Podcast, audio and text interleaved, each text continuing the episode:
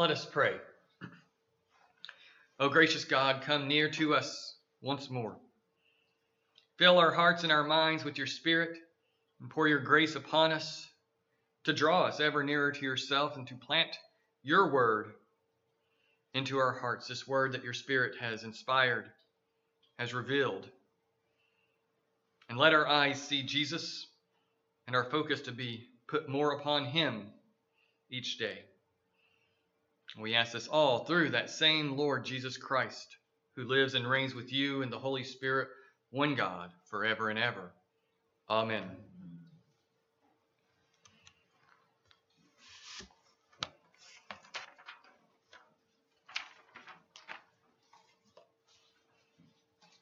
We are set in the midst of many grave dangers.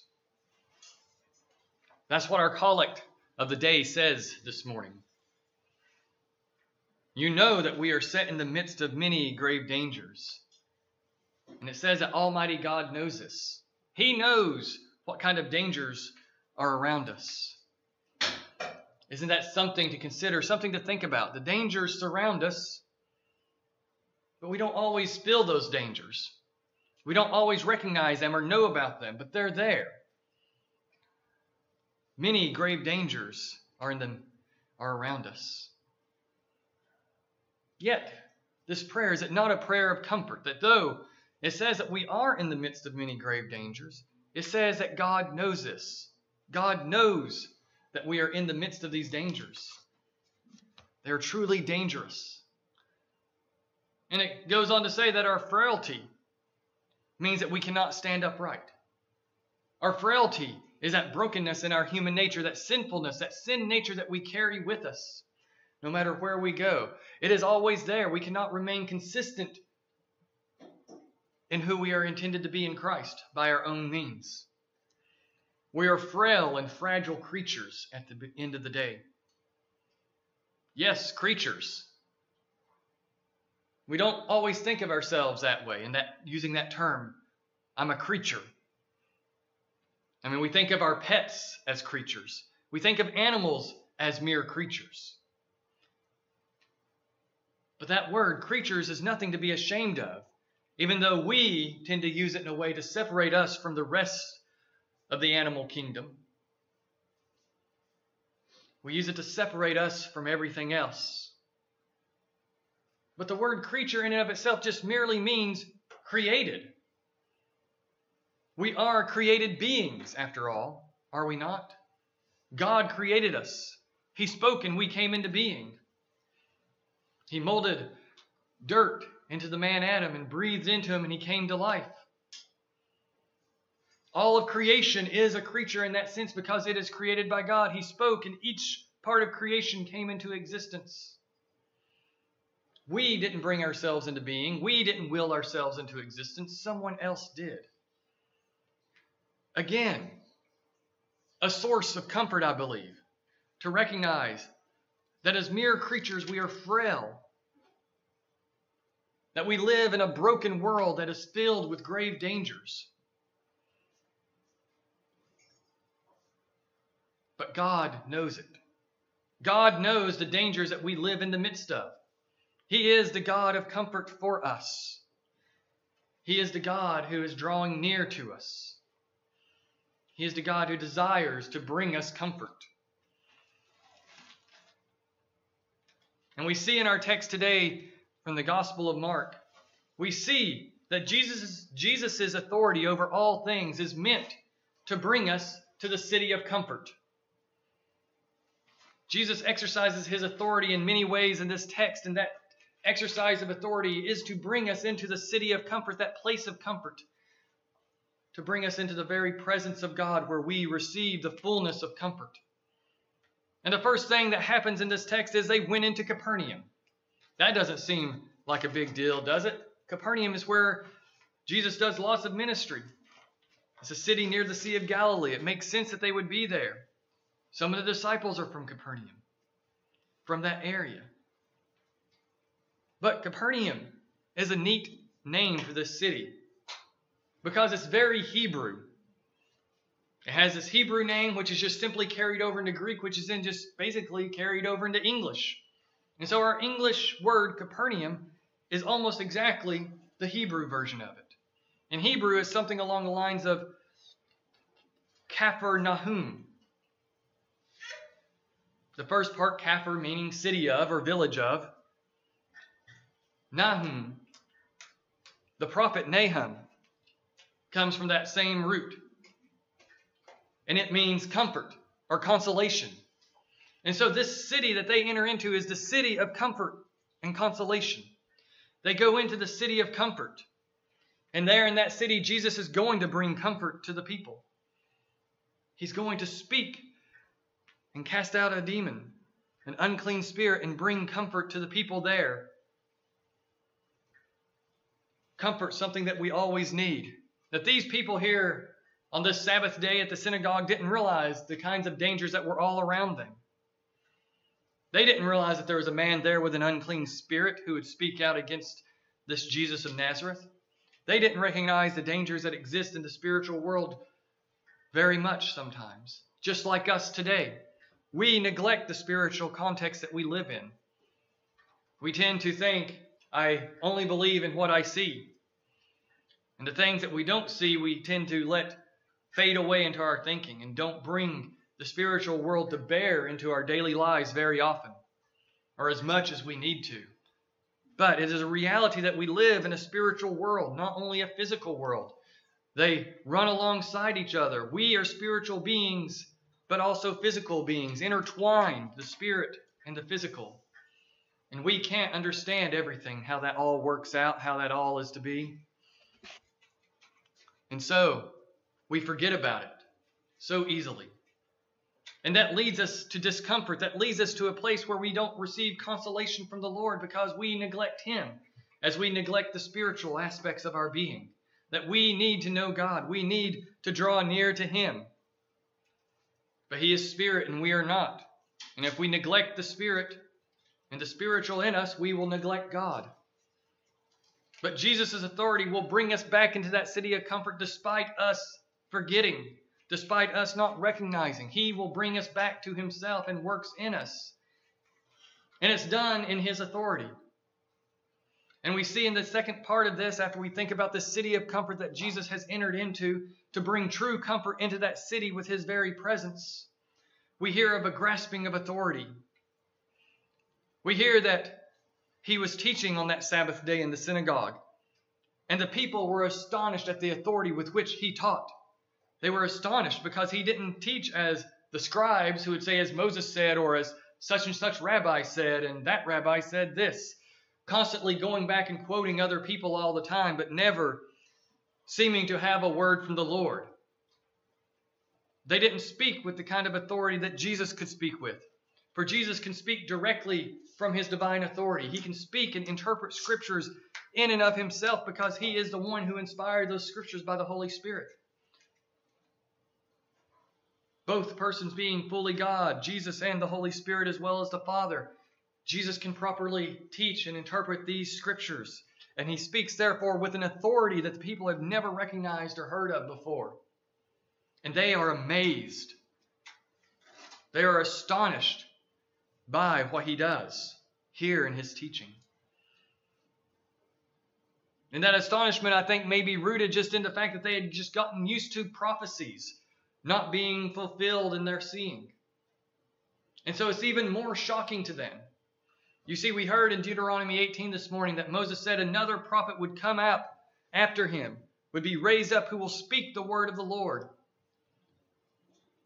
who will bring the word of God to the people, and will explain the law and the prophets that were to come, that he would make sense of the word for the people. That is what Moses had done. He had stood before them and brought to them the words that God had spoken. And so another prophet would one day come up, and here is that prophet in their midst. There had been many prophets prior to Jesus who spoke God's word, who spoke with God's authority. But here was a man who spoke with his own authority, for he was God himself, and therefore he spoke in God's authority because he is God.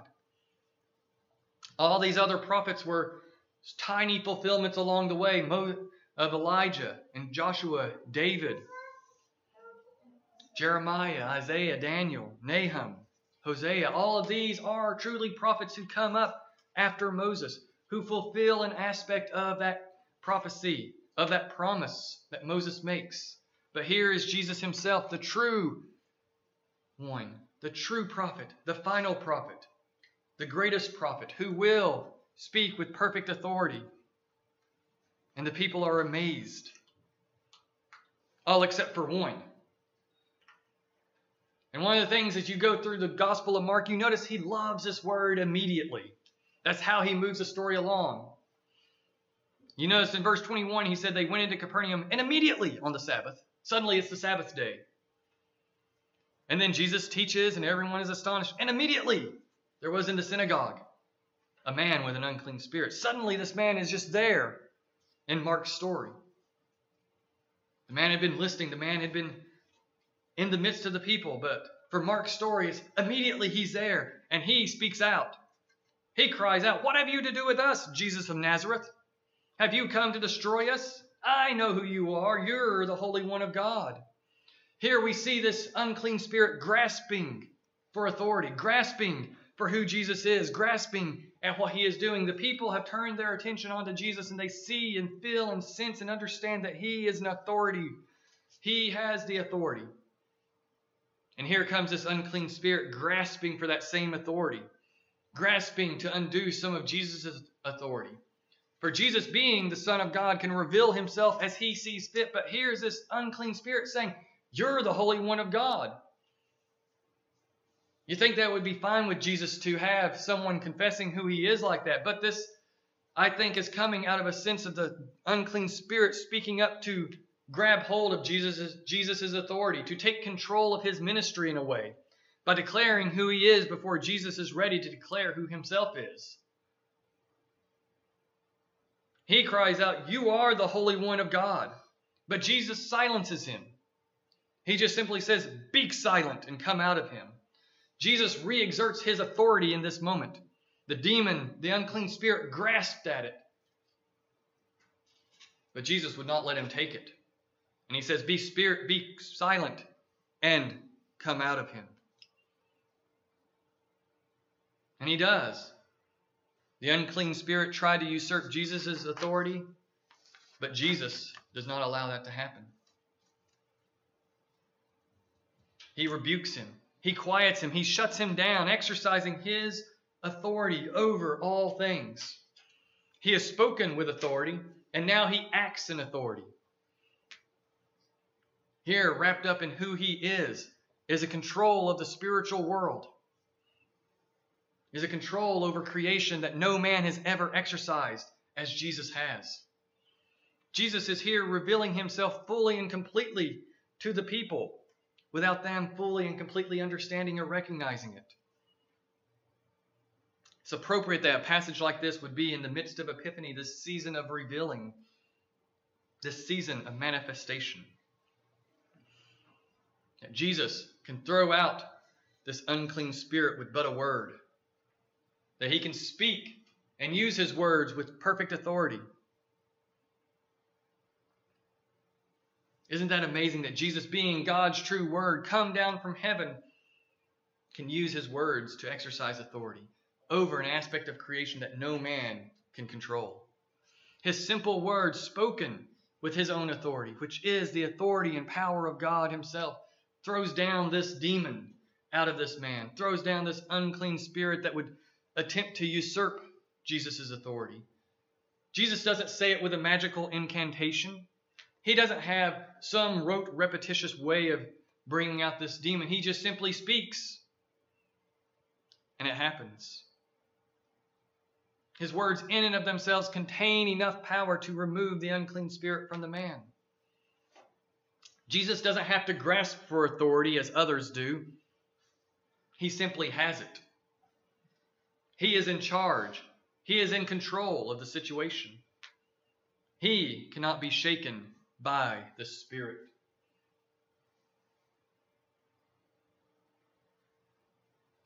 And what's the result of him exercising his authority in this way, speaking so well, casting out this unclean spirit, fulfilling this promise of Moses in their midst of being the true prophet?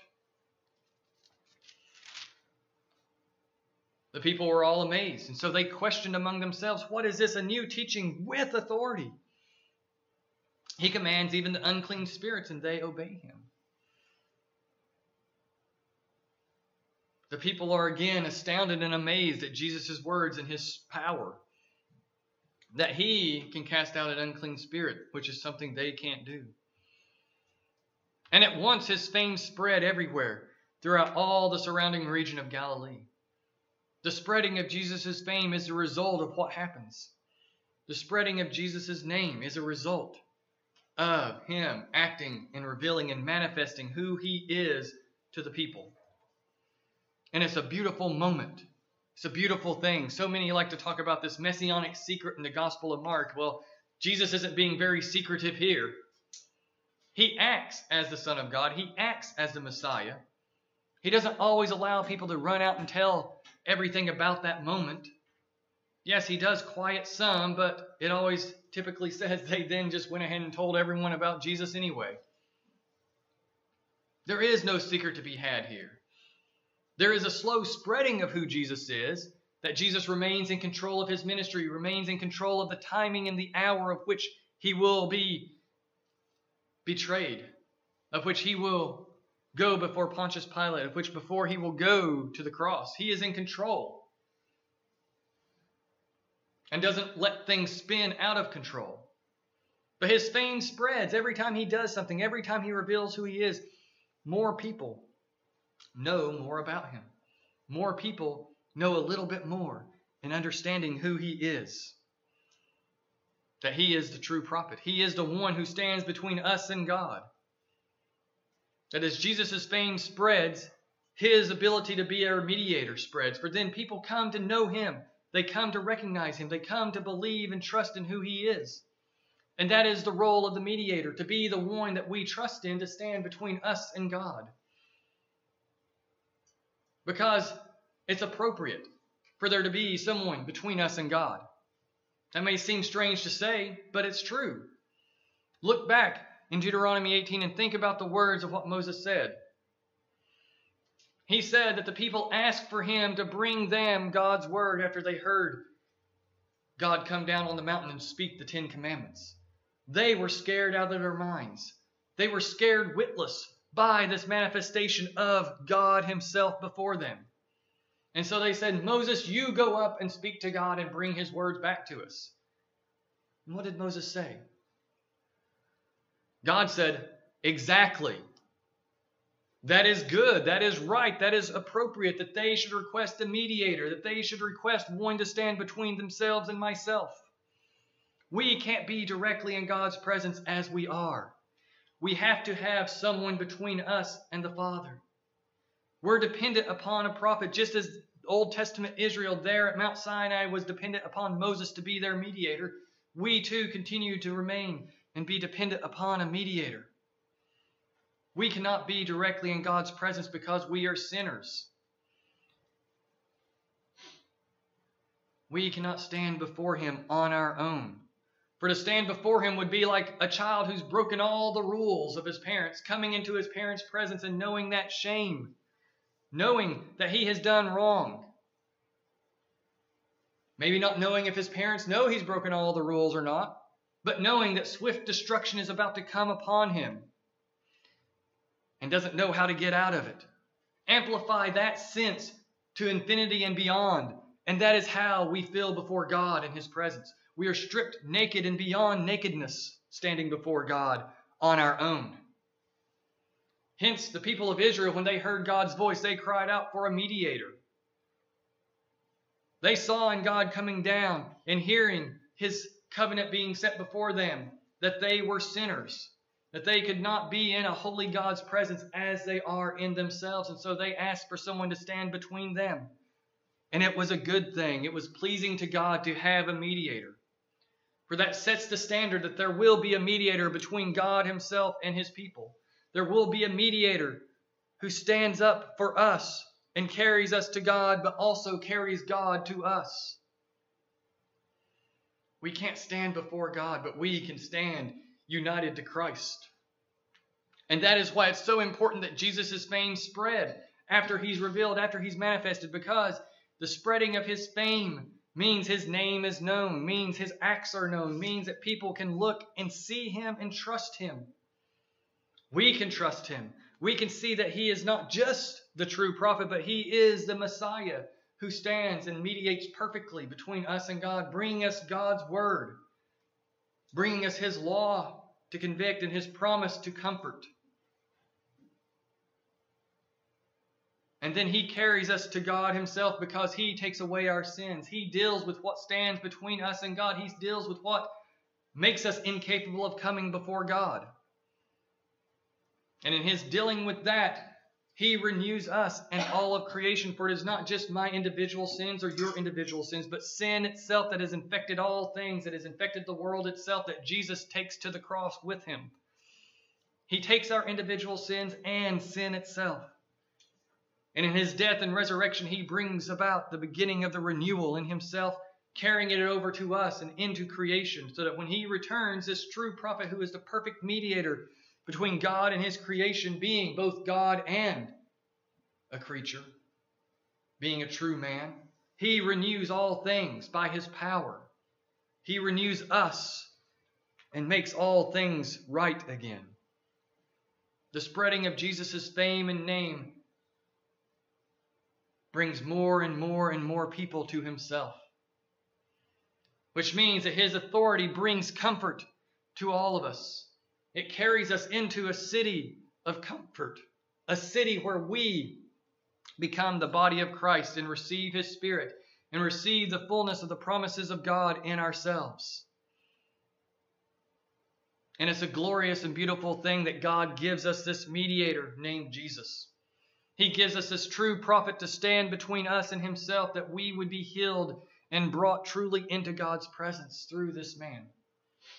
And that is our hope and our peace and our comfort and our consolation in midst in the midst of the grave dangers, in the reality of our frailty and our brokenness. We have Jesus, the true prophet, the one who has perfect authority, the one who does and can and will always bring us into the presence of God and bring us perfect and true comfort. In the name of the Father, and the Son, and the Holy Spirit. Amen. Amen.